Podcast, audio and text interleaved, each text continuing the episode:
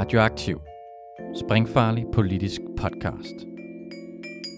Følg os, like os, del os, læn dig tilbage og nyd en frisk blandet cocktail af skarpe vinkler, dybtegående analyser og farlige debatter. Velkommen til Den Faglige Klub, Radioaktivs podcast om arbejdsmarkedspolitik. Mit navn er Søren Nørgaard, og jeg sidder her sammen med Amalie og Rasmus og Kasper. Vil I øh, kort introducere jer selv? Ja, hej. Jeg hedder øh, som sagt Amalie, og øh, jeg har arbejdet de sidste fem år inden for den danske fagbevægelse, og har også i en periode arbejdet i Bruxelles ved europæisk fagbevægelsesarbejde. Ja, mit navn er Rasmus Henriksen. Jeg er uddannet elektriker for en hel del år tilbage. Og øh, udover at være elektriker, så er jeg også øh, faglig aktiv på den måde, at jeg skriver og debatterer en masse om øh, faglige emner. Øh, og så har jeg været ude som, blandt andet som rollemodel, hvor jeg prøver at inspirere unge mennesker til også at blive håndværkere. Ja, mit navn er Kasper. Jeg øh, læser samfundsfag og retorik, og så har jeg været politisk aktiv på Venstrefløjen øh, de sidste 7-8 år. Øh, specifikt i SF Ungdom, hvor jeg har arbejdet rigtig meget med arbejdsmarkedspolitik og det faglige område, og både fulgt med i og også deltaget aktivt i en del faglige kampe. Ja, og jeg hedder som sagt Søren, og øh, jeg har arbejdet rigtig meget med arbejdsmarkedspolitik på mit øh, studie øh, på statskundskab, og øh, er så endt med også at arbejde med det bagefter som øh, analysekonsulent øh, på Jobcenter. Så jeg har meget det akademiske og djøffede og økonomiske perspektiv på øh, arbejdsmarkedspolitik, og så derudover så er jeg faktisk tillidsrepræsentant på mit arbejde. Vi starter med at, øh, at prøve at se, hvad er der sket arbejdsmarkedspolitisk øh, her de sidste øh, stykke tid. Det kommer ligesom til at være den måde, vi introducerer på. Så jeg tænker, at vi starter med øh, Amalie. Hvad, hvad synes du, der er sket, som vi, vi bør øh, bide mærke i inden for det arbejdsmarkedspolitiske? Men faktisk handler det jo om noget, der ikke er blevet bidt nok mærke i, men som kommer til på et eller andet tidspunkt, når nogen rent faktisk begynder at gøre noget ved det, og betyder sindssygt meget. Det er, at øh, sidste år, så øh, kom der en øh, dom fra EU-domstolen, der betyder, at alle lande i hele Europa, for at overholde EU-arbejdstidsdirektivet, skal implementere regler for, hvordan arbejdstid registreres på alle fag. Ligegyldigt om der er en overenskomst, eller der ikke er en overenskomst, eller noget som helst. Og det er for at sikre, at man ikke arbejder mere end 48 timer øh, på en uge, på, over en periode på fire uger. Og det er rigtig sjovt, fordi når man ser inde på rigtig mange af de akademiske fag, så er der ikke nogen former for tid, arbejdstidsregistrering overhovedet. Øh, man ser tit, at folk er sådan at det flyder lidt sammen. Man har lige telefonen med hjemme, og så svarer man lige på en mail eller alt muligt andet. Men det er ifølge den her EU-dom ulovligt. Så det bliver jo lidt spændende at se, hvad der sker. Jeg håber, der sker noget. Jeg glæder mig til at se nogle brancher, der har været vant til at have meget frie rammer, lige pludselig ikke har helt så frie rammer længere. Ja, det synes jeg er sind, sindssygt spændende også, øh, altså som, som tillidsrepræsentant for, for nogle djøffere, øh, som, øh, som netop har den der problematik med, øh, med meget med det usynlige øh, grænse mellem, øh, hvornår er man på arbejde, hvornår har man fri, og så det her rådighedstillæg, som man får for en eller anden form for meget flyvsk forpligtelse til at, at stå til rådighed hele tiden, og der ligger muligvis noget mere arbejde i det, som man er forpligtet til, og og der, der tror jeg, det bliver virkelig interessant at se, hvordan at vi kommer til at skulle håndtere øh, sådan noget med at skulle sidde og lave timeregistrering. Og jeg kunne forestille mig, at det, der bliver lagt op til fra, fra en arbejdsgivers side, det er, at jamen, det må medarbejderne bare selv klare. Mm. Det må de selv have ansvar for. Og det fede er, at dommen siger, at det er arbejdsgiverens ansvar, og ikke medarbejderens. Yes. det, det, det lyder lidt vildt. Øh, altså, jeg, jeg er jo vant til, når øh, man møder ind på arbejdspladsen, så stemmer man ind, så er man sit arbejde, når man så er færdig efter fyraften, så stemmer man ud, går igen. Og så er man ligesom så er man fri, når man, når man forlader arbejdspladsen. Du kan ikke, du kan ikke rigtig arbejde hjemmefra. Du kan ikke sætte flere lamper op øh, ude på den her byggeplads, når du sidder hjemme i sofaen. Altså, det kan man bare ikke vel. øh, men men, men øh, jeg, jeg tænker jo, at det, det må være med til også at synliggøre, hvor meget man faktisk arbejder hjemme lige tjekker en mail, eller lige øh, øh, øh har et eller andet i hovedet, man skal have skrevet ned på et papir eller noget. Altså, og det tror jeg, at der er rigtig meget man siger, potentiale i for arbejderne et eller andet sted, at kunne synliggøre, altså, hvorfor de også er belastet, altså mm. sådan, sådan rent psykisk. Ja, præcis. Rasmus, øh, hvad har du med til os øh, ja. af nyheder? Øh, altså, jeg havde jo egentlig øh, tænkt på at snakke om øh, sådan noget arbejdsmarked post øh, øh, corona, øh, fordi man kan se, at der er rigtig mange gevinster ved, at man gør mere rent. Men vi er jo faktisk blevet overhældt indenom, at der er blevet øh, mandag morgen lige opfanget en læk, øh, eller i hvert fald et udspil til den her Arne-reform. som... jeg ved ikke, om vi bare skal kalde den Arne-reform fra nu af, øh, men, men øh, det, den er ligesom skal sikre, at folk ikke bliver nedslidt. Øh, Mm. De skal have en værdig pensionsalder. Og øh, det, som udspillet i hvert fald lyder på, det, det der, det, som manden og morgen har fået, som er lækket, øh, det er, at øh, hvis du arbejder 40 år, så må du gå tre år før din pensionsalder. Så hvis din pensionsalder siger 69, og du arbejder 40 år på, og du har været på 40, øh, 40 år på arbejdsmarkedet, når du, er, når du fylder 66, så må du gå, når du er 66.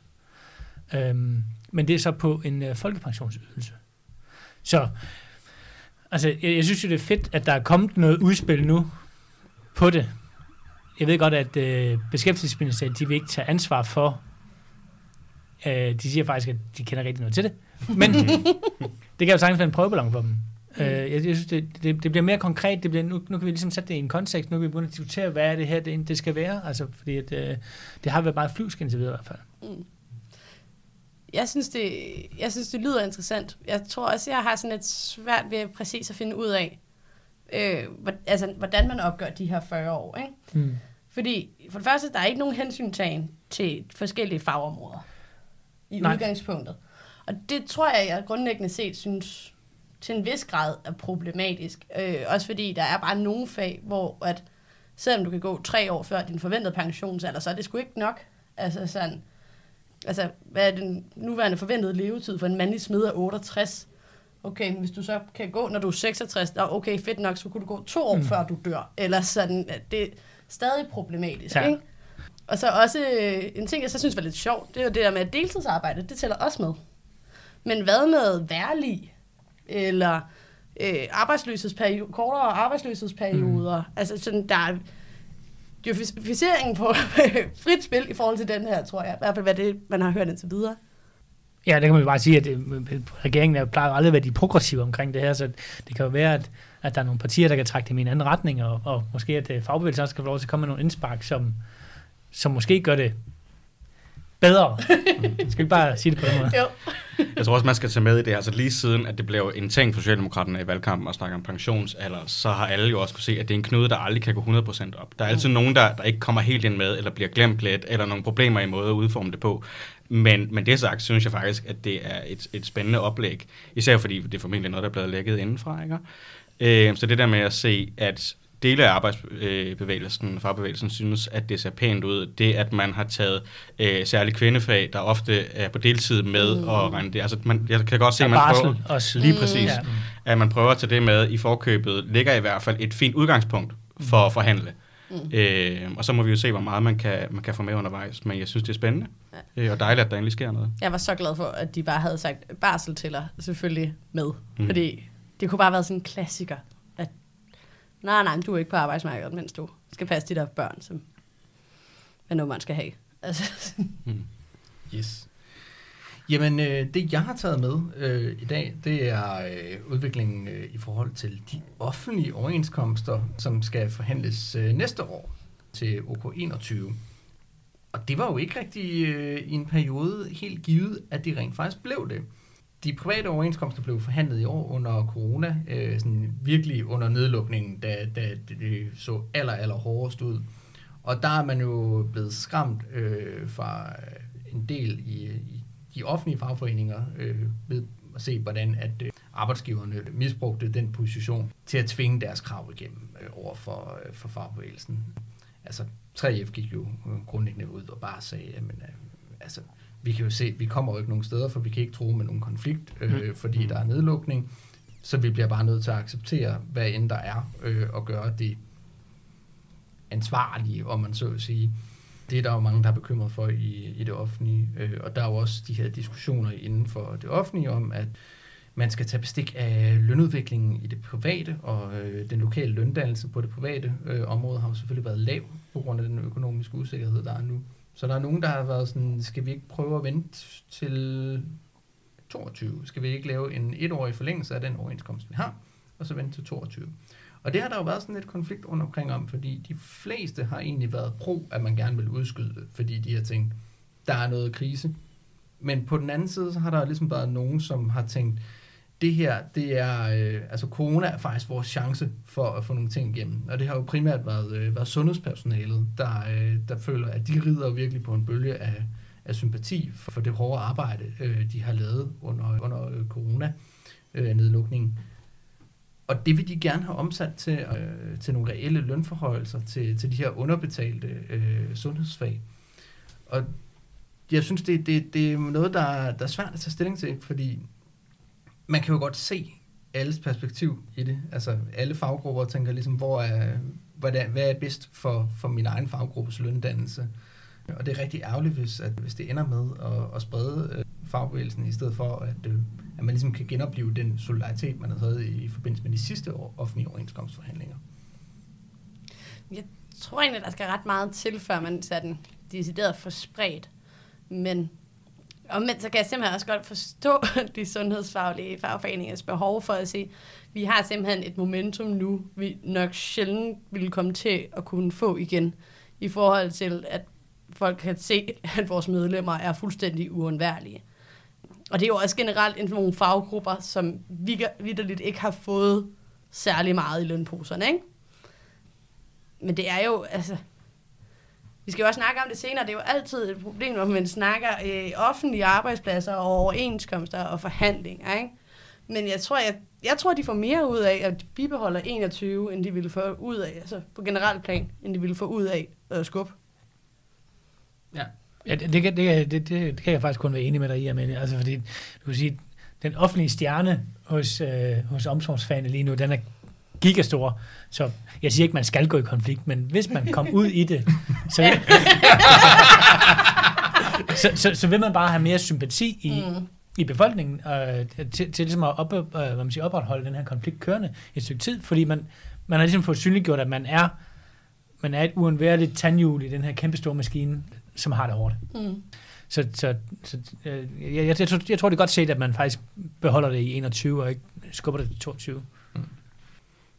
Jamen, jeg, jeg er helt enig. Jeg tror, det er rigtig spændende at se, om, om det der rygstød, hvis det kan kobles op på noget, der ligner den musketerede, man havde i 2018 under de sidste overenskomstforhandlinger, så vil det give et kæmpe rygstød til, til hele den offentlige fagbevægelse. Igen, vi står jo midt i det lige nu øh, under corona, men jeg tror, det bliver rigtig spændende at se bagefter, hvordan en krisetid påvirker et forhandlingsklima på arbejdsmarkedet. Mm. Øh, fordi det skaber nogle, nogle kæmpe store opbrud og potentialer for både arbejdsgiverside og på på øh, arbejdersiden øh, og se, hvem der formår at bruge krisestemningen bedst øh, bag. Det kan vi først se det endelige resultat, når vi står på den anden side, men øh, det er i hvert fald virkelig, virkelig spændende at følge med i. Mm. Kasper, hvad har du øh, taget med til os? Jo, men en anden ting, øh, der har været interessant at se på her under coronakrisen, og den følgende recession, der har været både i Danmark, men også globalt i, øh, i verden, det er jo den her voldsomme stigning i arbejdsløshed. Jeg tror, der er to ting på dansk plan, der er interessant øh, at se. Det ene, det er, øh, vi har fået 40-50.000 nye arbejdsløse på et par måneder. Hvad gør det egentlig ved dynamikken på arbejdsmarkedet, at der er en hel masse mennesker, der konkurrerer om rigtig få jobs? Øh, og det andet, det er den måde, man fra myndighedernes side valgte at håndtere, at der var så mange nye arbejdsløse, nemlig at man satte pause på de krav og, og forpligtelser, der er til arbejdsløse i forhold til at søge arbejde, i forhold til aktivering og alle de her ting, som vi kender som jo på mange måder også har været et lidt spontant socialt eksperiment i, hvor, hvordan man stiller krav til folk, der står uden for beskæftigelses, som jeg synes har været utroligt spændende at se på. Det er jo for tidligt at se, hvad de endelige resultater af det er, og hvor godt det har virket, men jeg har i hvert fald set en del, både, både ledige og socialrådgivere, der har været ude at sige, at det faktisk gør det lettere for dem at hjælpe ledige, at, at der ikke er de samme krav op fra, som der har været tidligere. Det giver dem nogle større frihed til at bruge deres egen faglighed og sådan. Så det er jo spændende at se, hvilken effekt det har, øh, og evaluere det bagefter. Ja. Jamen, øh, du har ret, Kasper. Det er jo faktisk meget spændende. Altså, arbejdsløsheden er også steget for os, for som elektrikerne. Men det er bare ikke set for meget. Og det er fordi, alle byggerier har jo faktisk mere eller mindre været full ongoing. Mm. Øhm, og jeg kan godt være lidt skeptisk på den her plan med, at man skal pumpe flere penge ud i offentlige byggerier, fordi i forvejen kører vi faktisk på noget nær max. Øh, vores arbejdsløshed er steget til, og nu sætter jeg situationstegn, 4 procent. Øh, og det kan godt lyde, det kan godt lyde højt, men, men det, er jo, det er jo på det niveau, vi var lige før finanskrisen. Mm. Altså, da det gik godt der, vi har været ekstremt langt nede, virkelig haft alle folk ud at arbejde. Så, så at man på nuværende tidspunkt, hvor vi igen, situationstegn, kun har 4% ledige, for eksempel for elektrikere. Jeg kan ikke se, hvor man skal finde hænderne til at lave ekstra byggeriopgaver lige nu her. Man sige, arbejdsløsheden har faldet meget skævt det er jo hovedsageligt mm. øh, hvad man siger, ufaglærte. Eksempelvis øh, på, på, i lufthavnen, ikke også, som, som virkelig øh, er, er, blevet sendt hjem og har mistet arbejde. Og hvordan man lige får det i gang igen, mm. ja, det bliver meget interessant. Men en ting, altså jeg har jo en, øh, jeg har en baggrund i kommunikation, øh, og jeg har kunnet set, se helt vildt mange af mine tidligere medstuderende, som øh, har været ude og arbejde i flere år, som fortæller om, at der alle de marketing- og kommunikationsafdelinger, det sidder i, de bliver skåret og skåret og skåret. Der er sindssygt mange, der bliver fyret. Så jeg tror faktisk, man skal passe på med at sige, at det er de ufaglærte, der ryger. Jeg tror bare, det er nogle lidt atypiske stillinger i forhold til, hvad man Mm. normalt forventer, der ryger under en krise. Spørgsmålet er så bare også, hvor lang tid tager det at starte op igen. Altså, for det er også tit virksomheder, som så er ejet af en amerikansk kapitalfond eller alt muligt andet, så de faktisk ikke kører på danske regler, de kører efter de amerikanske regler, og hvad de forventninger for det amerikanske marked er lige pludselig. Ikke? Så der er alle mulige sådan globaliseringseffekter også lige pludselig kommer ind over. Jeg har det personlige holdning generelt, jeg synes, der er for, øh, for stringente krav til, når du er arbejdsløs. Altså selvfølgelig mm. skal du søge arbejde. Selvfølgelig skal du lave en indsats for at komme i job. Men den måde, systemet er rettet ind på i dag, er meget, passer du lige 100% i den her kasse, den her kasse og den her kasse. Jeg er fuldkommen enig med, med det, du siger, Amalie. Jeg synes, det var ret interessant. Jeg fandt et interview med en socialrådgiver, der snakkede om, hvor svært det var at gøre forskel på, hvordan man hjalp en øh, socialt udsat, og en, der bare lige var arbejdsløs en måned. Altså, det er de, det er de samme udgangspunkt, man, man har, når man behandler dem. Øhm, og så i forhold til det der med den skæve øh, fordeling i antal arbejdsløse, det er jo fuldkommen rigtigt. Også virkelig interessant i forhold til, hvordan man kommer ud af krisen. Mm. Fordi det er, jo, det er jo rigtigt, at det er ikke nødvendigvis bare at pumpe en masse penge ud i byggeriet. Det er øh, flybranchen, det er hotel- og restaurationsbranchen, øh, overraskende mange i industrien også, fordi mm. i kraft af at hele den globale økonomi Ja. køler ned, så falder eksportmulighederne også. Det er jo utroligt skævt, og jeg, jeg tror også, man bliver nødt til at nytænke lidt, hvordan man laver ekspansiv finanspolitik og pumper, pumper økonomien i gang igen. Ja, øh, jeg tænkte, jeg vil lige øh, sådan spille ind som, øh, som en, der sidder og arbejder rent faktisk i et jobcenter. Øh, og, øh, og sidder og ligesom som en del af mit job også skulle lave en masse øh, sådan analyser og kortlinger af, hvordan at, øh, vi i hvert fald i vores kommune er blevet ramt af, af den her øh, coronaledighed. Jeg synes, det er meget interessant at se, at man kan sige, for, øh, for et år siden i den samme periode, der var det, en, der var det sgu en fordel, når man kom ind som nyledig, at, øh, at man havde en uddannelse inden for byggefaget. Så kom man langt hurtigere ud end de andre. Det er det ikke længere. Øh, altså sådan, der, der er man altså øh, lige så hårdt ramt som den gennemsnitlige øh, ledige. Og, og jeg tror også, det her med byggefaget, det handler om, at lige nu, så er der byggeopgaver nok. Mm. Men der, er- der er ligesom en eller anden tidsforsinkelse på, ikke? Altså de, de byggeopgaver, som er nu, det er jo noget, man har vedtaget måske for flere år siden, eller et eller andet, ikke? Men øh, at man gerne vil have. Men det er jo fremover, at det kommer til at blive ramt, ikke? For Der er ikke nogen, der sidder i øh, april 2020 og tænker, det her, det er simpelthen tidspunktet. Nu skal vi ud og lave det der kæmpestore ejendomsudviklingsprojekt. altså, de, de venter. De Mm. venter og ser på, hvordan det kommer til at gå. Men jeg synes, en anden ting, som er interessant, er, at, øh, at under den her nedlukning, hvor der ikke har været de her krav om at søge job og, og obligatoriske samtaler og sådan noget, så mit indtryk fra kollegerne er, øh, at, at der er blevet holdt nogenlunde lige så mange samtaler og sådan noget, men det er, jo, det er jo bare blevet en helt anden form for samtaler, fordi det, er jo, det har jo været samtaler, hvor der har en for, øh, for kommunen, der har ringet op for folk og hørt, hvordan går det med jobsøgningen, og, og hvad kan vi hjælpe med og sådan noget, fordi det er ikke ligesom startet med den der øh, indkaldelse i e-boks fra jobcenteret til lov- og pligtsamtale med øh, tre siders øh, trusler om bål og brand, hvis du ikke møder op, og henvisninger til alle mulige paragrafer, hvorefter man starter med, at så skal der vejledes som ret og pligt, og så skal der vejledes som repatriering, og så skal der vejledes som et eller andet andet. Øhm, og man har egentlig meget lidt tid tilbage til egentlig at snakke med borgerne om, hvad der er vigtigt for dem. Og der, der tror jeg faktisk, det har været rigtig, rigtig godt for de her samtaler og den her relationsopbygning, at man ikke har været bundet af, at man skulle bekymre sig om alt det der ret og pligt.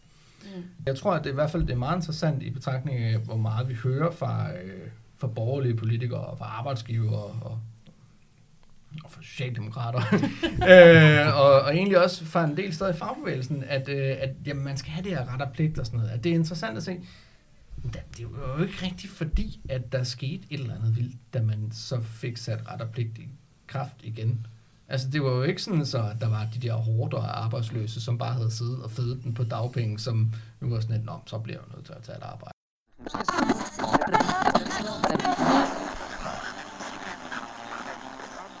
Men det tror jeg sådan set er det, vi har af aktualitet for i dag. Vores indspark omkring øh, nyt fra, fra arbejdsmarkedspolitikken. Nu går vi videre til at diskutere de to emner, som vi kommer til at gå i dybden med i dag. Øh, og det centrerer sig begge dele lidt om øh, den danske model. Vi kommer først til at snakke lidt om EU-mindsteløn, og bagefter så kommer vi til at snakke lidt øh, nærmere om de her øh, offentlige overenskomstforhandlinger, og hvordan det egentlig er, de fungerer. Med aftalt så er øh, dagens første emne europæisk mindsteløn. Der tænker jeg, at Amalie, du øh, er jo sådan en type, der har noget baggrund nede fra, øh, fra Bruxelles og har øh, sat dig ind i de her ting. Så vil du ikke fortælle os lidt om, øh, hvad er det, den her øh, mindsteløn går ud på, og hvorfor er det, det er så kontroversielt også i fagbevægelsen? Det vil jeg rigtig gerne. Grundlæggende set, så er det jo et forslag, der, øh, der faktisk er ret meget pondus bag i forhold til øh, EU-kommissionen. Kommissionens formand, øh, Ursula von der Leyen, hun sagde, at det skulle være implementeret inden for de første 100 dage, øh, mens hun var kommissionsformand. Det er ikke sket. De har faktisk ikke rigtig hverken fremlagt model, eller øh, rent præcis, hvordan det skal foregå, andet end at øh, måske skal det være omkring 60% af medianlønnen i det pågældende land. Der er pt. 8 lande i EU, der ikke har en lovbestemt mindsteløn, hvor i Danmark og de andre nordiske lande selvfølgelig er nogle af dem, hvor vi ret tydeligt ikke har nogen lovbestemt mindsteløn. Årsagen til det jo er så kontroversielt i en dansk kontekst, det er jo, fordi vi har vores aftalersystem. Det er parterne, der aftaler, hvordan lønforholdene er på det pågældende fag. Og bekymringen er jo, at hvis vi får en lovbestemt EU-mindsteløn, for det første, så går man ud fra, at den bliver for lav. Det er en ting. Men sekundært, så mister vi jo konfliktværktøj. Vi mister jo en mulighed for at lave en aftale. Og hvis vi ikke er to ligeværdige parter, men en arbejdsgiver altid kan have loven i hånden og sige, at det er sådan her, det minimum skal være, og det er det, vi vil have, så er der jo ikke meget at snakke med, hvis vi ikke kan strække over det. Altså jeg tænker, der, der er jo flere ting i det. Altså bare for at anskueliggøre, hvad det der med 60% af medianlønnen, det er. Fordi det lyder jo voldsomt abstrakt øh, for de fleste mennesker og, og super teknisk. Hvis medianlønnen er jo øh, for det første, det er ikke gennemsnitslønnen, det er, det er den løn, hvor man kan sige, at halvdelen af, af befolkningen tjener øh, mere end det, og halvdelen af befolkningen tjener mindre end det. Og hvis man går med sådan noget 60% øh, af medianlønnen i Danmark, så øh, lander man et eller andet sted omkring en 120-130 kroner i timen ish det er sådan, det, det, det øh, størrelsesorden, øh, vi snakker. Øh, jeg tror, Fagbladet 3F havde nogle beregninger, hvor de mente, at øh, det skulle være 125 kroner i timen, hvis det skulle være sådan i Danmark. Og øh, altså man kan jo sige, sådan bare for en gøre det, så øh, så er der jo faktisk fag, hvor at det er højere end den eksisterende mindsteløn. Altså hvis man for eksempel er, øh, er ufaglært øh, i butik på, på HK's butiksoverenskomst, så får man sådan noget 120 kroner i timen eller sådan noget. Så, så det har rent faktisk en, en virkning. Altså, der er folk, der vil få en, få en højere mindsteløn øh, af det. Hvad, hvad, hvad, hvad tænker I, øh, I andre umiddelbart om det her? Altså, man kan sige, sådan helt øh, grundlæggende synes jeg, det er en rigtig dårlig idé. På mange af de præmisser, som Amalie også opridser, at vi mister nogle konfliktværktøjer og sådan noget, men, men også mere fordi, at vi har, har en, en, en stolt tradition i Danmark om, at det er arbejdsmarkedets parter, der diskuterer de her ting på mm. arbejdsmarkedet, altså løndannelsen og sådan nogle ting.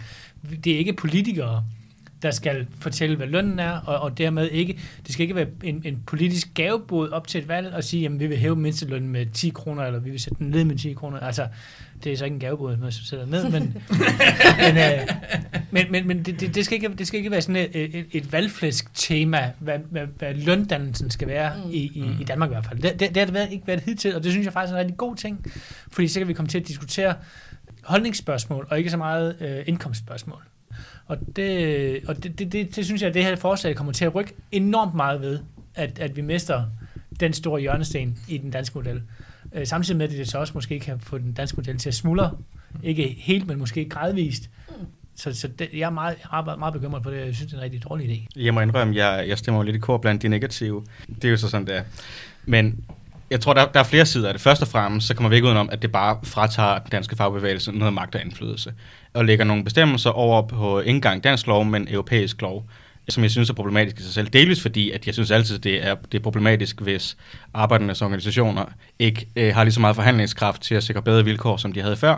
Men også fordi, i det øjeblik, det bliver et, et politisk redskab, hvis det er EU, der bestemmer mindstelønnen, jamen så er det også EU, der kan rykke den øh, hvis vi forestiller os en øh, i krisetider, man gerne vil sætte den ned, eller hvad man nu ellers skal forestille sig, at et, et, øh, et EU kunne finde på.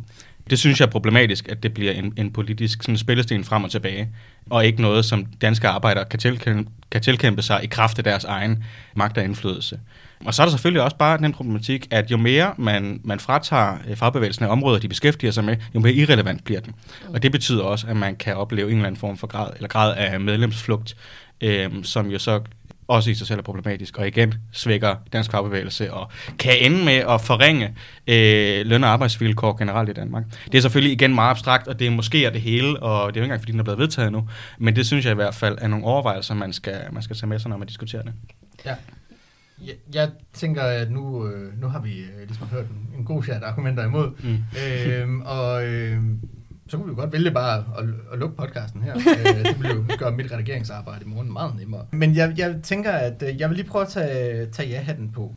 Og det, det er egentlig ikke kun påtaget. Det, altså, jeg synes egentlig også, at det er et, et forslag, som der, der er nogle, øh, nogle rigtig positive ting i. For det første, så synes jeg, at, øh, at man bliver nødt til at adressere, at der er selv i, i lande som, som Danmark og Sverige øh, og Italien, som også har en, øh, sådan en høj overenskomstdækning, der er stadigvæk en, en restgruppe, som falder udenfor, som er øh, prekært ansatte og øh, udlandsk arbejdskraft og socialt udsatte osv. Altså der, der, er, der er stadigvæk, altså selvom man har en overenskomstdækning på en 70-80% af alle lønmodtagere, så betyder det altså også, at der er en 20-30% af alle lønmodtagere, der arbejder uden nogen rettigheder på det her område. Og, og der tror jeg, at jeg synes, det er en helt reel ting at sige, de bliver også nødt.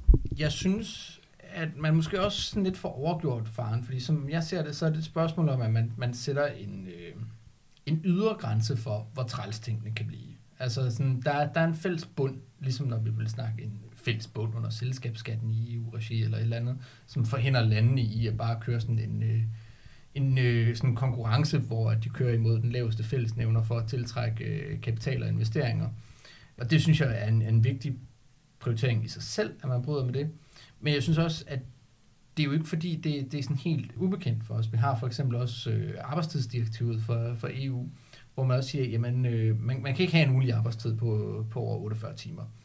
Og det er jo sådan set også en, en indgriben i, i forhandlingsretten. Altså man kan sige, jo, det, det betyder også, at man ikke kan forhandle, at man har en, en, en højere arbejdstid.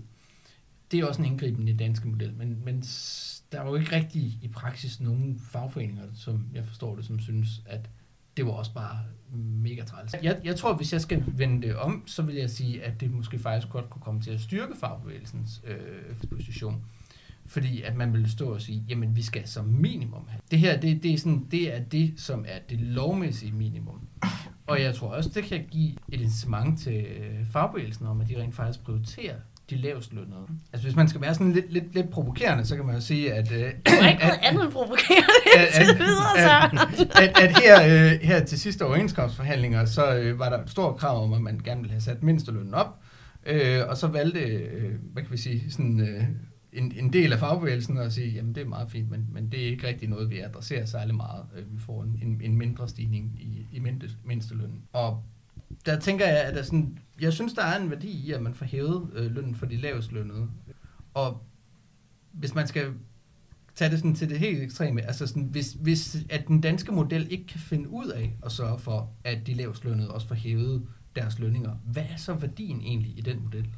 Og vi har jo generelt en ret høj løn. Altså hvis, vi, altså sådan, hvis du ser på et generelt EU-plan, så har vi en ret høj løn inden for forskellige fag. Det ændrer jo ikke på det faktum, at hvis det er, at du som arbejdsgiver ved, at jeg skal bare give det her, og så er jeg lovgivningsmæssigt dækket, hvad er incitamentet så for rent faktisk at give mere? Altså det er der, hvor jeg synes, problemet opstår. Ja, og hvor, hvor, hvor, hvor, bliver, hvad, hvad bliver truslen fra fagbevægelsen eller arbejderne, hvis det er, at øh, arbejdsmarkedet siger, "Prøv at jeg overholder lovgivningen, Nemlig, sådan er det. Punktum. præcis. Og man kan også sige, at der er jo ikke fordi, at der til de overenskomstforhandlinger, der var i foråret, ikke var en interesse i at hæve lønnen. Der var en klar interesse i at hæve lønnen. Så kom der en øh, verdensomspændende pandemi, og så blev interessen, at man øh, kom igennem, fordi man ikke ville kunne klare en konflikt. Så det er jo også lidt svært at sammenligne direkte. Men jeg tror også, det, der bekymrer mig, når man siger en 60 procent af medianlønnen. Fordi det tror jeg ikke kommer til at hjælpe lad os sige, det generelt på det danske arbejdsmarked. Fordi det, man meget oplever for eksempel med udfordring med udenlandsk arbejdskraft, er jo, at så vil lønnen stadigvæk være lavere i Polen, end den vil være i Danmark. Så det er jo ikke, fordi der er et generelt løft i hele Europa af, hvad lønnen er. Altså jeg vil sige, langt de fleste europæiske lande vil jo få en højere løn som konsekvens af det her. For eksempel, altså vores nærmeste nabo, øh, Tyskland, vil være mm et af de lande, der får det, det allerstørste løft i, øh, i mindstelønnen. Og, og det synes jeg, det betyder rigtig, rigtig meget i forhold til den her øh, diskussion omkring, øh, omkring social dumping. Der er et par enkelte øh, sådan østeuropæiske lande, som ikke vil opleve en lønstigning, men altså langt de fleste lavindkomstlande vil jo opleve, øh, opleve at de får en, øh, en lønstigning. Og man skal også huske på, at det er jo ikke kun Østeuropa, øh, når vi snakker øh, udlandsk arbejdskraft. Det er jo også Tyskland, og det er jo mm. også Spanien og Portugal og, og sådan noget, som også mm, kommer til at opleve. I rigtig høj grad.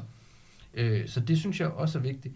Og så tror jeg også, i forhold til det her med fagforeningernes øh, forhandlingsstyrke, så tror jeg, at altså man skal jo tænke på, at lige nu, så kan fagforeningen rent faktisk kunne gennemtrumfe nogle ordentlige lønninger, på trods af, at lovmæssigt, så er øh, arbejdsgiver forpligtet på ingenting.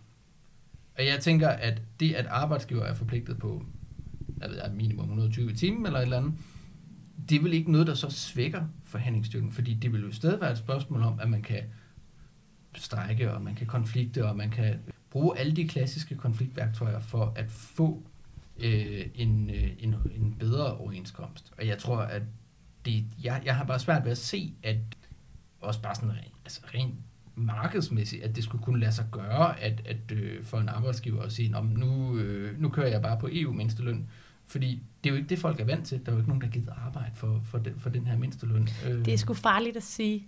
Altså, det ved man ikke nødvendigvis. Vi ved ikke, hvordan konjunkturerne udvikler sig. Vi ved ikke, hvordan vores samfund udvikler sig.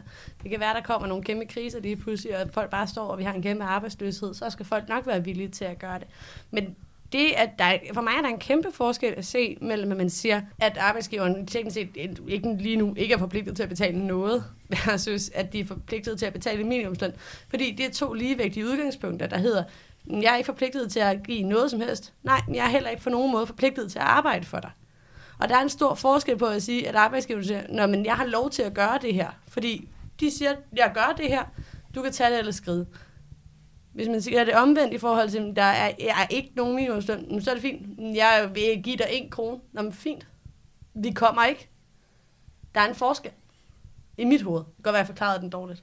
Nej, jeg, jeg, jeg, jeg tror, jeg vil måske bare vil lægge på, fordi jeg, jeg, jeg vil tage udgangspunkt i noget, som, som Kasper var inde på. Ikke? Og det er, at i forhold til øh, løndannelsen, så kan man sige, hvis nu man skulle spare gang i arbejdsmarkedet igen, post-corona, hvordan kunne man så hjælpe arbejdsgiverne bedst muligt? Det kunne man ved at sætte, sænke mindstelønnen, så det var, at øh, de ikke skal betale nær så meget i lønninger.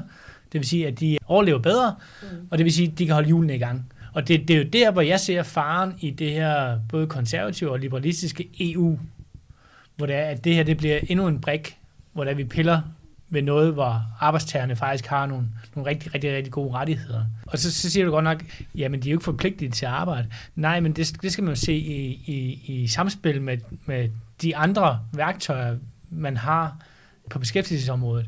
Fordi hvis man fjerner sikkerhedsnettet under folk, og det har vi set også her i Danmark, at, der, at det bliver, der bliver større og større huller i sikkerhedsnettet, det vil sige, at folk bliver bange for at miste deres arbejde. Øh, forskellen på at have et godt arbejde og, og stå på gaden, den er blevet meget mindre. Dagpengedækning for en elektriker nede på 42 procent. Så, så det har noget at sige at miste sit arbejde.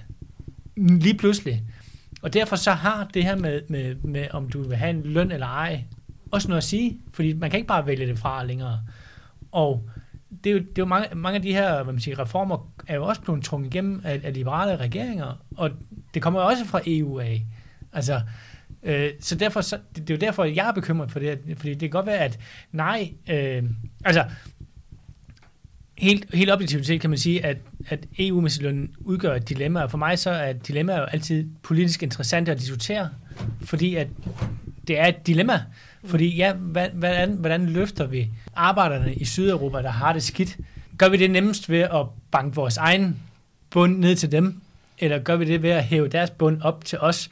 Altså, og det er jo, det er jo sådan en skide, øh, skide dilemmafyldt ting, ikke? fordi vi vil alle sammen gerne være solidariske med vores kollegaer i, i, i mindre bemidlede lande, altså Polen for eksempel. Men hvordan gør vi det bedst?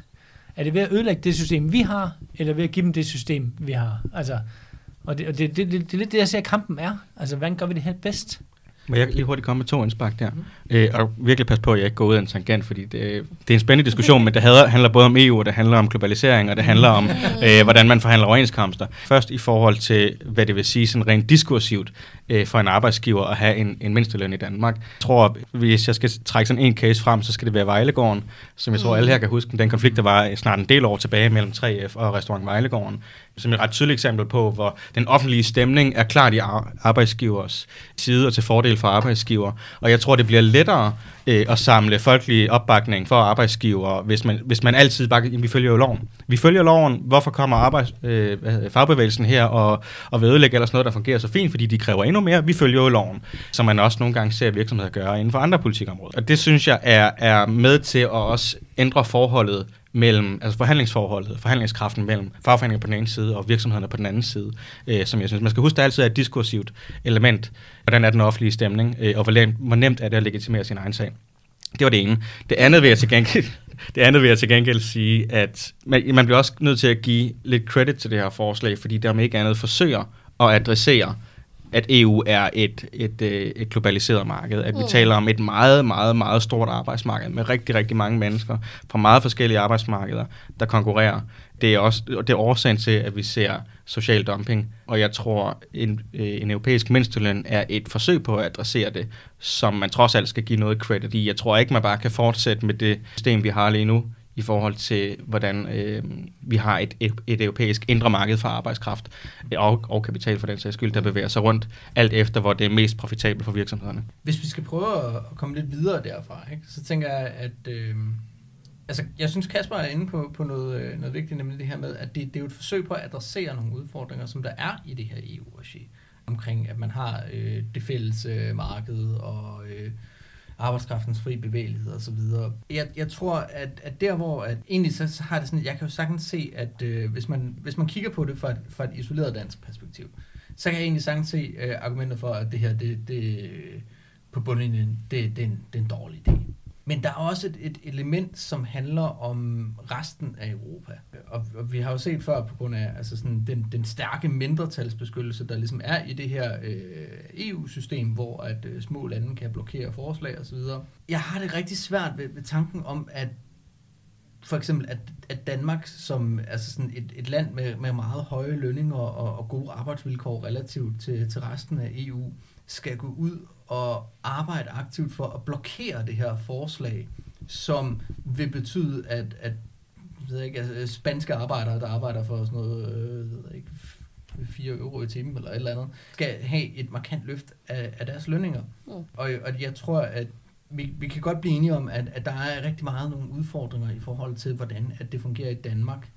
Men jeg synes, det, det store dilemma, det er i forhold til altså sådan, den europæiske løsning. Altså, hvad, hvordan afvejer vi det, at vi i Danmark egentlig har en relativt sådan, privilegeret position, hvor at, altså, vi gerne vil forsvare den danske øh, model. Altså, hvordan forsvarer vi ligesom øh, overenskomster og sætter fagbevægelsen i centrum, uden at det bliver sådan et... Øh, vi, vil, vi vil bare gerne have, at det skal være godt i Danmark, og så er vi egentlig lidt ligeglade med sådan resten. Altså, jeg, synes, jeg er enig i, at man er nødt til at vise europæisk solidaritet på et generelt plan. Jeg er enig i, at vi vil have en kæmpe gevinst som dansk samfund i, at de andre europæiske lande, jo ikke dem alle sammen, men, altså, men de europæiske lande, hvor det ikke fungerer, bliver løftet. Men vi snakker jo simpelthen, man må jo have, have i mente, at vi snakker om nogle vidt forskellige samfund. Der er flere, øh, for eksempel lande som Rumænien og så videre, nogle af vores sådan, øh, hvor vi modtager rigtig mange arbejdere fra, hvor fagforeningerne de facto er blevet forbudt.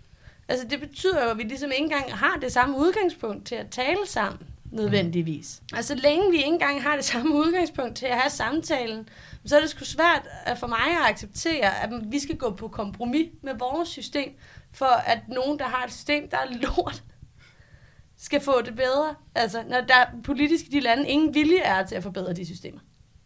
Det, er- det er måske egentlig også det, jeg, fordi jeg anerkender fuldt ud, så det er, det er et dilemma. Fordi hvordan er det, vi hjælper øh, dem, dem, der har det- dårligere end os? Fordi jeg, jeg, jeg, jeg, forstår også godt din pointe med, at det bliver meget privilegeret et eller andet sted, at sige, ah, at øh, vi, synes ikke, vi synes ikke, de andre lande skal have en mindsteløn, når det er, de får øh, ingenting, øh, nu- fordi vi har en rigtig høj løn, og den vil vi gerne bibeholde. Altså det, det kan jeg godt se, det er meget privilegeret et eller andet sted. Men jeg synes, forslaget indeholder man siger, lidt fleksibilitet i forhold til de lande, der rent faktisk har et rigtig godt system. At jeg vil ønske et eller andet sted, at man var mere fleksibel omkring modellen. Altså, vi, vi ligger jo meget tæt på den median, de snakker om. Så, så hvorfor er det, at vi, lige, at vi skal ramme sig, altså, når, når vi reelt set ligger inde på det spor, de gerne vil? Jeg tror hen mod slutningen af debatten, ikke fordi jeg tror, vi kan konkludere så meget lige nu endeligt, men jeg tror i hvert fald, det her det er udtryk for, for to ting. Et, at det er enormt svært at manøvrere, både som fagbevægelse og som politisk system, i et så stort arbejdsmarked, som det europæiske er. Og to, at EU ikke nødvendigvis viser sig som en særlig god aktør til at, til at forholde sig til systemet. Altså, jeg synes virkelig ikke, at EU giver udtryk for, at kan magte det, som det er lige nu.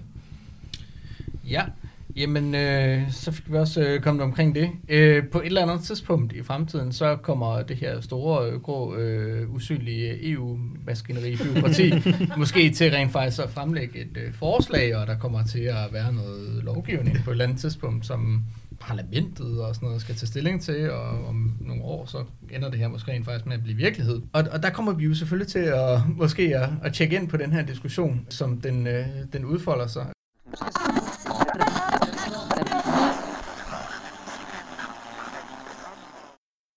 Vi skal til at øh, diskutere et andet øh, kontroversielt aspekt af den danske model, øh, hvor at øh, man kan snakke om, at der er nogle udfordringer, og hvor at øh, venstrefløjen måske godt kunne være lidt øh, splittet i, hvordan vi håndterer det, nemlig de offentlige overenskomstforhandlinger, og hvordan at venstrefløjens partier skal forholde sig til den rolle.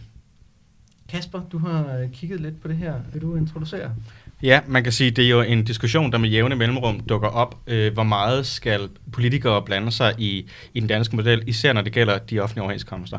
Helt konkret havde jeg tænkt, at vi skulle tage udgangspunkt i et forslag, som Enhedslisten fremlagde her for ikke så lang tid siden, der handlede om at afsætte 5 milliarder øremærket til en pulje, der skulle gå til lønstigninger i forbindelse med de næste overenskomstforhandlinger. Det er ligesom i, i forlængelse af hele den her diskussion. Under corona har man set, at sygeplejepersonale og sosuer og lignende faggrupper, som typisk er meget lavt lønnet, har haft utrolig stor værdi, og det har man ligesom brugt til at grundlag for at fremlægge det her forslag. Og det har jo været et utroligt kontroversielt forslag internt i fagbevægelsen, fordi det handler om, hvor meget er det her noget, politikere skal blande sig i, eller er det noget, som udelukkende arbejdsmarkedets parter skal forholde sig til.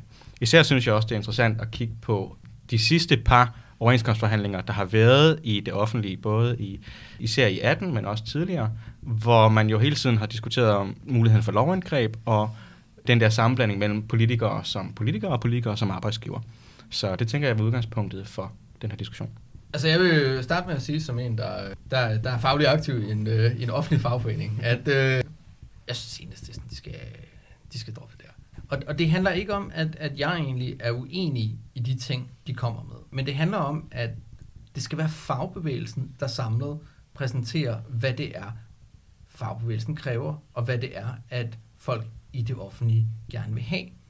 Fordi når man øremærker de her penge til, at der skal være lønstigninger til øh, de lavt lønnede, så lyder det jo super sympatisk. Jeg tror, at vi alle sammen her ombord kan blive enige om, at øh, sosuer og, øh, og sygeplejersker og sådan får, for, for lav løn. Men de folk, der sidder og forhandler fra, øh, fra fagforeningerne, de skal jo ligesom også forhandle alle mulige ting ind. Altså, der er også et spørgsmål om, hvor meget vil man have til efteruddannelse, og hvor meget vil man have i forhold til sådan ting omkring arbejdstid, og hvor meget man skal stå til rådighed, og hvad med seniordage og børnepasning og alle mulige ting og sager. Altså, der er vildt mange ting, som kommer ind i det her, som er krav, som bygger på den konkrete virkelighed, som forskellige offentlige ansatte har. Og der må det simpelthen være op til, til fagforeningerne, som rent faktisk repræsenterer de offentlige ansatte, og sige, hvad er det for et krav, der er vigtigt? Hvad er det for et krav, hvor vi vil sige, jamen vi er villige til at ofre det her til gengæld for at få det her? Og jeg, og jeg tror også, man skal heller ikke være i tvivl om, at det er faktisk voldsomt kontroversielt inden for fagbevægelsen, det her med at sige, at man skal have en øremærkning til nogle lavt lønnede. Fordi de fagforeninger, der repræsenterer folk, der ikke er lavt lønnet, de synes jo ikke, det er en fed idé. De vil gerne have, at, at lønstigningerne skal smøres lige ud over alle. Og, og det, kan, det kan man jo sagtens være uenig med.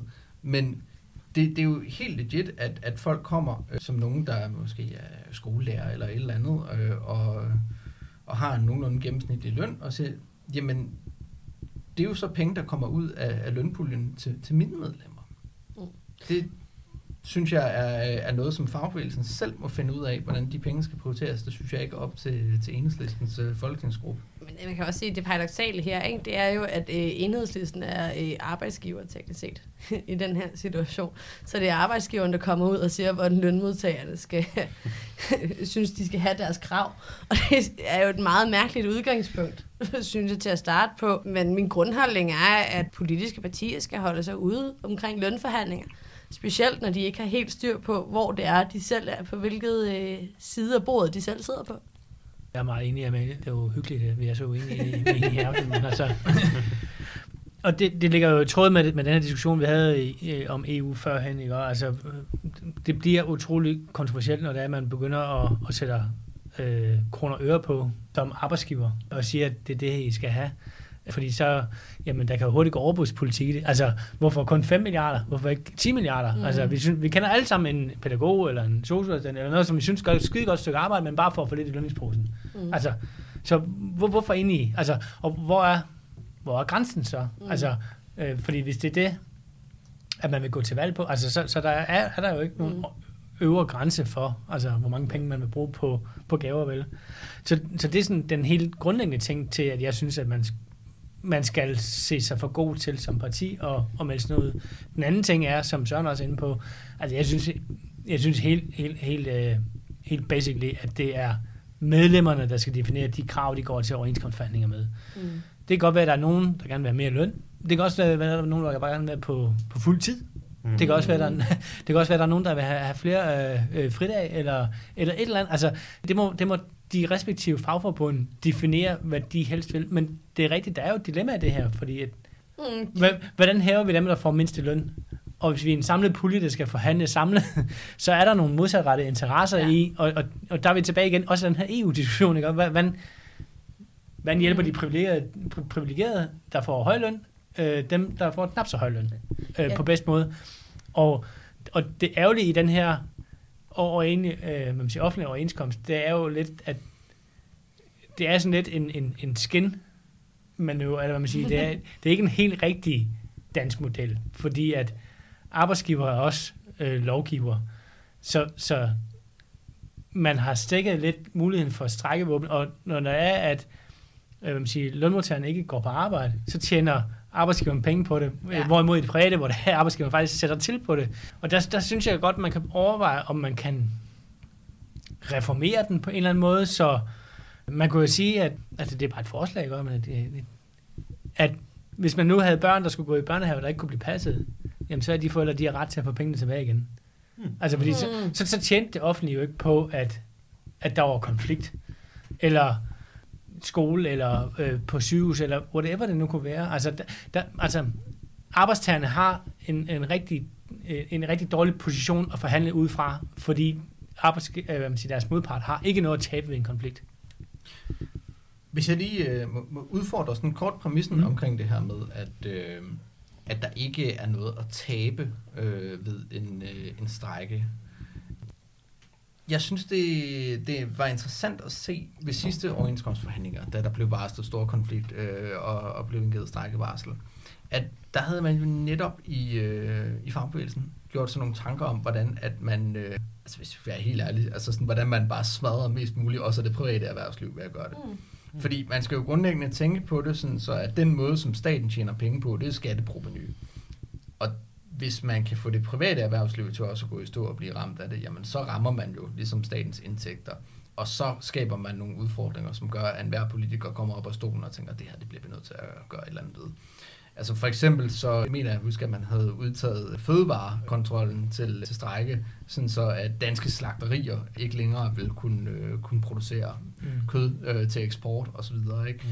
Det er jo noget, der, der, der er vanvittigt vigtigt, og det er noget, der virkelig vil komme til øh, at ramme den danske statskasse, også hvis man rent faktisk gennemførte det.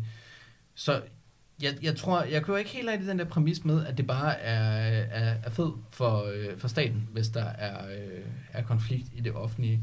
Øh, det, det kommer også meget an på, hvad det er for nogle områder, der bliver ramt af det. Lige præcis, men der er det jo netop der, hvor det er vigtigt, at det er en samlet fagbevægelse, der rent faktisk går ind og har diskussionerne, og sammen finder ud af, hvor er det, vi prioriterer vores krav henne. Fordi der kan man netop lave den selektive ud, sådan, vi siger, for eksempel fødevarekontrollen, eller andet den stil. Hvilket jo er langt sværere, hvis det er, det er de enkelte forbund, der står i en konfliktsituation. Fordi hvis det er det enkelte forbund, så har de deres problemer. Altså, så er de netop ikke en vigtig partner. Jamen, jeg tror helt klart, at den største lære for 2018, det er, at enhed gør stærk. Og den der musketeers koncept, som man kørte med, det faktisk var et ret godt koncept. Jeg tror til gengæld også, at man må have en forståelse af en stor del af styrkeforholdet mellem fagbevægelse og arbejdsgiver i det offentlige. Det handler om, om folkestemningen. Ja. Det handler om, hvem der ligesom har øh, flest mulige stemmer bag sig, fordi det er de selv samme mennesker, altså politikerne, der bliver stemt ud, hvis man har pisset på nogle sygeplejersker, man ikke skulle have pisset på ved næste valg. Og det, hele dynamikken er jo grundlæggende sådan mærkelig, fordi at det handler altid om det afledte det handler ikke om, hvis jeg, hvis jeg strækker, så skader jeg arbejdsgiver. Nej, hvis jeg mm. strækker, så for, sørger jeg måske for, at det private erhvervsliv ikke tjener så mange penge, så er der færre skattekroner. Hvis jeg trækker, sørger jeg måske også for, at de der politikere ikke bliver genvalgt næste gang. Det er meget af andre veje, end det normalt er, og det gør det unægteligt det hele en lille smule sværere for, for fagbevægelsen for, øh, for offentligt ansatte, og det synes jeg er, er værd at bide mærke i. Men det tror jeg også bare afhænger ret meget af, hvor langt er der til næste valg. Altså ved næste mm. overenskomstforhandling, så er der ret lang tid til et valg potentielt set. Så der kan altså hurtigt være noget, der er blevet glemt rigtig meget i ja, relation ja, ja, til en konflikt. Både og jo, fordi at mm. de overenskomstforhandlinger er jo foråret, hvor der er kommunalvalg om efteråret. Det er rigtigt, altså, det er selvfølgelig så, rigtigt. Mm. Så, så, så der er jo ikke så lang tid til Nej. det valg. Mm. Men, men jeg tror også, ja, for det første altså det her med, at der, der er den her øh, den her politiske konsekvens, at det der er det vigtigste. Altså det er der, hvor, at, hvor man bliver ramt. Og det, det gør det lidt underligt, det her med, øh, med konfliktvåbner. Øh, øvrigt, øh, så vil jeg lige øh, fremhæve et lille fun fact fra, øh, fra øh, konfliktudtalelserne fra min eget øh, kære fagforbund, Jøf, som øh, havde valgt at udtage øh, Justitsministeriet, Beskæftigelsesministeriet og Finansministeriet til øh, konflikt, øh, for at gøre det umuligt for politikerne at lave et, et lovindgreb. Mm. Fordi hvem skulle, hvem skulle skrive den lov? Hvem skulle hmm. regne på konsekvenserne af det? Det er sjovt. Det er en shit streg uden ja. Meget tilfældigt. Ja. Meget tilfældigt udvalg. Ja, meget tilfældigt. Jeg vil sige, det, det var ingen strategisk overvejelse bag. Men, men så der er du, inde, der er du også inde på mm. noget i, med det her med lovindgreb i forhold til, der, at arbejdsgiversiden har bare et ufatteligt hårdt våben ja. i baghånden. Mm. Altså, på det private arbejdsmarked, ja, ja, det er fint, så kan du blive lockoutet. Øh, og så på et tidspunkt kan det være, at hvis samfundet går i stå nok, så kommer der lovindgreb. Mm. Men, men her er arbejdsgiveren også bare ham, der laver, laver lovindgrebet. Mm. Altså, øh, øh, der er man igen. Altså, hvis ja, jeg, lige... jeg synes, det er ulige. Ja. Et, et, et ulige forhold i hvert fald. Ja, hvis jeg lige må vende tilbage til det oprindelige, det der med enhedslisten forslag, ikke så konkret, men mere det der med politikere at blande sig. Det synes jeg også er ret relevant i forhold til sådan, du har jo grundlæggende en forhandlingsposition, hvor hvis man ikke kan blive enige, så siger arbejderne, at vi strækker, og så siger arbejdsgiver, nej, du kan ikke. Mm. Øh, og det sætter jo unægteligt sådan hele systemet lidt ud af kraft. Og jeg tror bare, man bliver nødt til, hvis man skal reformere det, at anerkende, at der er et politisk element, et meget kraftigt politisk element i de offentlige overenskomstforhandlinger. Så jeg har ikke budt på, på den perfekte, perfekte struktur eller den perfekte løsning, men, men vi kommer ikke udenom, at der er et kraftigt politisk element. Så kan man jo enten vælge at forsøge at, at skubbe det ud, eller embrace det på en eller anden måde. Øh, jeg ved ikke, hvad der er bedst, men, men det er der i hvert fald nu. Ja, jeg vil bare sige, i forhold til det her med, øh, med lockouten og, og alle de her ting, jeg synes, det er vigtigt at huske, altså det vi, det vi ligesom har som Marit-scenariet alle sammen på, øh, på de her offentlige overenskomstforhandlinger, og hvorfor øh, det, det fungerer øh, af helvede til. Det er jo ligesom øh, lærerkonflikten ja. i, i 13, og jeg synes, det er interessant, fordi at det, den blev fremhævet som det, øh, det eksempel, der er på, at modellen ikke fungerer, fordi at det er aftalt spil mellem KL og regeringen, og så laver man bare et lovindgreb, der øh, ligesom bare sørger for, at øh, KL får det, som det vil have det. Og, øhm, og det er jo for så vidt rigtigt. Men hvis vi kigger på den politiske side af den her danske model inden for det offentlige, så virkede det jo faktisk til UG med kursus lange. Men det var jo så, mere på sigt, end det ja, var i den direkte pågældende situation, ikke? hvis du kigger på, øh, på, på Rød Bloks øh, tilslutning i meningsmålinger, Sandt. så var den nede på det laveste nogensinde Mm. øh, omkring... Øh, Ja, der er jo kontant afregning, som man siger. Ja, Mm. der var Altså- kontant afregning, og, og det var jo også en af årsagerne til, at det aldrig rigtig lykkedes at komme tilbage igen. Et parti som, øh, som SF blev jo øh, fuldstændig altså, smadret af det her, og var, var martret af det i overvis. Og, og jeg tror, at hvis vi skal sige, nu står vi igen i en situation, hvor der er en socialdemokratisk regering, og vi skal have nogle offentlige øh, overenskomstforhandlinger, tror vi, at SF har lyst til at lægge stemmer til det igen? Mm, ja, men jeg, synes, jeg vil sige, umiddelbart, så tror jeg måske, at de har lært deres lektie. Og, og det handler også omkring de her politiske konsekvenser. Mm. At, øh, at man skal ligesom ud og brænde nallerne på det. Jeg kan se, at hvis man øh, skal tage et, et anti-eksempel til det her øh, i 2013, så skal vi tilbage til sådan noget sygepleje, øh, sygeplejerskekonflikten i øh, 2008, Mm. Hvor at sundhedspersonalet strækkede i ja, sådan noget, to måneder eller et eller andet, og hvor Anders Fogh ligesom øh, meget øh, øh, principielt øh, bare sådan nægtede at gribe ind, og var sådan, det, det må være mellem sygeplejerskerne og regionerne. På trods af, at, at det, øh, altså, det var jo virkelig egentlig også en konflikt, der, der gjorde ondt. Ikke? Altså, det var jo folk, der fik udskudt deres operationer og, og deres behandling og alt sådan Mm. noget. Men det var jo også, fordi han var bange for de politiske konsekvenser. Så, så jeg tror også, vi skal huske på, at der er også nogle e- eksempler på, at den her model rent faktisk virker. Jo, bestemt. Men problemet er jo netop, okay, så kan det godt være, at den nuværende socialdemokratiske regering har lært af 13-konflikten. Mm. Men hvad med næste gang, vi har en borgerlig regering? Altså, det er ikke nødvendigvis, at de ville stå på afstand og så sige, ah, okay, vi må hellere lige lade være med at blande os, ikke? Altså, sådan, det er jo det, det er jo der issueet jo i virkeligheden ligger. Fordi at arbejdsgiversiden kan aldrig agere neutralt. Ja, så, så kan man sige, at ja, det kan godt være, at det udad til historien var, at han var bange for at lave indgreb, fordi han var bange for vælgernes dom. Men man, man skal også måske se på, at der blev oparbejdet en kæmpe pukkel af operationer, som man må have privathospitalerne til at hjælpe med. Fagforeningskasserne, de blev tømt og smadret, og øh, de ansatte, der var i konflikt, de lå jo i ruiner og betaler, jeg, jeg ved ikke, om de er færdige med at betale af, men de har i hvert fald betalt af i rigtig, rigtig, rigtig mange år på den, på den øh, konfliktbud, de fik. Ikke? Mm. Så, så, så altså, det, det, var jo ikke kun en lose-lose situation for ham. Altså, jeg, kan- jeg kan godt se, altså, hvis man tager, hvad man siger, øh, de konspiratoriske briller på, kan jeg godt se nogle gevinster for en lib- liberal regeringsleder i, at, øh, at lade en konflikt gå så lang tid, som den overhovedet gjorde. Hvis øh, man egentlig skulle prøve at, at reformere det her, sådan, hvad, har, har vi egentlig nogle eksempler på noget, som vi synes virker som en, en funktionel måde at, at have de her offentlige overenskomstforhandlinger? Er der, er der andre lande, vi kan lære noget af, eller er der nogen, der har tænkt nogle geniale tanker eller et eller andet? Fordi det er jo sådan lidt, altså, det, er jo- det er jo en gordisk knude, ikke? Altså, fordi at det er selvfølgelig politikerne, der er arbejdsgivere, fordi det er dem, der skal sidde og bevilge pengene til, at de her lønninger, de er der. Det er dem, der skal sidde og sige, nej, så bliver vi nødt til at spare på øh, ældreplejen eller et eller andet, eller så bliver vi nødt til at hæve topskatten, afhængig af, hvad det er for en fordelingspolitisk politisk profil, man har. Men det er stadigvæk de samme politikere, der skal lave lovindgrebene og godkende lønstigningerne. Hvordan, hvordan kommer man rundt om det? Og, og er, er, er der overhovedet en, en alternativ model til det, eller er det her bare det mindst ringe? Altså, jeg, jeg, jeg, kan ikke, jeg kan ikke lægge en, ski, en skitse og sige, at der er nogle lande, mm. jeg Mhm. kan se, der har en Mhm. bedre model end os. Så, så går der ikke ind i andre landes øh, hvad man siger, overenskomstsystemer på det offentlige område på. Men jeg, jeg kunne godt se, at hvis man, hvis man for eksempel fjernede den her umiddelbare gevinst, der ligger i det offentlige ved, at, at de sparer en masse lønkroner, det vil sige, at for dem er det en gevinst at lave konflikt. Hvis man kunne fjerne det på en eller anden måde, så, så det ikke kun på den vælgermæssige måde kunne blive en udfordring, men, øh, men det også rent økonomisk for det offentlige kunne blive en udfordring, som det, er, ligesom er, som det ligesom er også på det private område, så kunne jeg godt se, at man måske kunne komme hen et sted, hvor man kunne blive mere ligevægtig, når man forhandlede.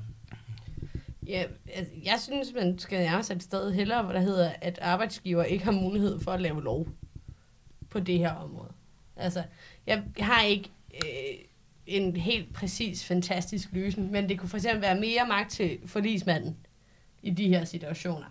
Eller det kunne være, hvis det hele er gået fuldstændig i hårdknud, skal ting løses ved en form for en voldgift, eller på en anden måde, hvor nogen, der har en objektiv tilgang og ikke tilhører direkte den ene eller den anden part, skal sidde og løse det.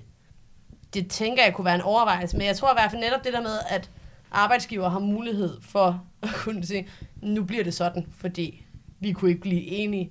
Det tror jeg for mig at se, det er noget af det, der er med til grundlæggende at gøre det helt problematisk. Jeg tror helt sikkert ikke, at vi kommer udenom, at der skal være en eller anden form for begrænsning på, på statens og på det offentlige magt, hvis det her det skal fungere. Øh, det kan man jo godt, hvis man kan lave tredeling af magten og alt muligt andet, man gjorde sådan fra oplysningstidens tid, så kan man også godt lave, lave begrænsninger på magten her. Det kræver jo bare, at der er en politisk vilje til at, til at reformere forhandlingssystemet. Et bud kunne være, at man sørger for, at det offentlige taber penge på det. Et andet bud kunne være, at man ændrer, hvem det er, der sidder og forhandler. Eller siger, at det skal være et enigt udvalg blandt partierne. Et eller andet, som sørger for, at det hele er lidt mere ligevægtigt. Det, det tror jeg kommer til at være ret centralt, men man må også bare anerkende, altså sådan, hvis du kigger gennem historien på faglige konflikter med stater, så er det altså det er svært. Mm. Øh, den britiske fagbevægelse blev ødelagt på en konflikt med, med staten tilbage i 84 med minestrækken, mm. fordi at det er bare en meget magtfuld modstander, hvis du, hvis du forsøger at kæmpe nogle bedre rettigheder igennem for dig selv. Så jeg tror ikke, det kan lade sig gøre uden at lave en eller anden form for begrænsning på, øh, på statens magt, og det skal gøres indenfra. Ja. Ja, hvis man skal tage den sådan, til det helt ekstreme, så, så synes jeg også, at, at eksemplet med, med minestrækken også uh, siger, at jamen, altså, det, det er jo faktisk ikke engang bare lovgivning. Altså, det, er jo også den, det er jo også den udøvende magt, der står på arbejdsgivers side. Ja. Uh, jeg synes, der, der kommer nogle interessante bud rundt omkring. Ikke? Men, men, men det er igen, det er svært at, vi, at finde den her løsning, ikke? fordi uh, man kan sige, Nå, men så skal det være penge, som ikke bliver brugt på, øh, altså sådan, det skal være sådan så, at, øh, at man mister penge på, at folk ikke møder på arbejde, men som sådan et, men, men de penge, som ellers ville være gået til at lønne de her medarbejdere, hvor pokker skulle lige så gå hen, de vil jo også ligge et eller andet sted inden for de offentlige budgetter, men mindre man bare har tænkt sig, det ved jeg ikke, sendt ud som en eller anden form for borgerløn eller sådan noget. Altså, jeg får øh, tre ugers feriepenge øh, udbetalt til oktober, så øh, jeg kunne vel også godt få øh, skat tilsvarende sygeplejerskers løn i en x antal periode udbetalt ved en udbetaling. Glemmer, jeg tænker, glemmer. mange djøffere vil blive godt beskæftiget, så er der både udgifter til flere ansatte og penge ud af kassen. Jeg kan godt lide den her form for ekspansiv finanspolitik, sikrer nul arbejdsløshed øh, til djøffere. øhm, men hvis jeg skal øh, sådan samle op på det, så synes jeg også, det er interessant i forhold til det her med, øh, det skal ikke kun betale sig at, at logge out og sådan noget, fordi jeg synes, at det faktisk spiller sammen med det, vi snakkede om med det politiske som man kunne se ved øh, overenskomstforhandlingerne i 18, at der var rigtig mange byråd og regioner, som ligesom lavede det her med, at man lokalt, på grund af det politiske mm. pres, mm. vedtog de her velfærdsfonde, hvor at de penge, der øh, var sparet på grund af en eventuel konflikt, jamen, de skulle geninvesteres i velfærden. Sådan, så der ikke var det der sådan, umiddelbare økonomiske incitament med, at så har vi en masse penge på, på likviditeten eller et eller andet. Mm. Men det, det er super svært, og, og jeg tror, det er rigtigt, at vi finder bare ikke lige den der, den der øh, magiske løsning. Øh, men vi kan i hvert fald alle sammen blive enige om, at det, det er en rigtig dårlig idé at, at prøve øh, for politikerne at, at definere, hvad det er, at fagbevægelsen skal gå til forhandlingsbordet med. Det må være op til medlemmerne. Vi siger øh, tak for denne gang, og øh, så øh, håber vi, at øh, jeg er glad for det, I hørt, og at øh, I har lyst til at høre med, når vi øh, udkommer igen her om en måneds tid. Tak for det.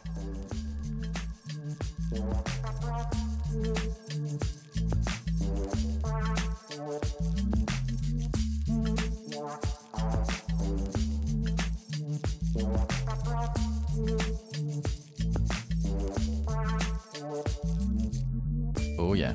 Inden du smutter, husk nu lige at følge Radioaktiv. Vi er på Facebook, Twitter, på SoundCloud eller i din podcast-app. En række af vores podcasts udkommer også som video på YouTube. Du må også gerne dele os med dine venner. Hvis du er ellevild, så kan du gå ind på solidaritet.dk og blive medlem af vores mediehus.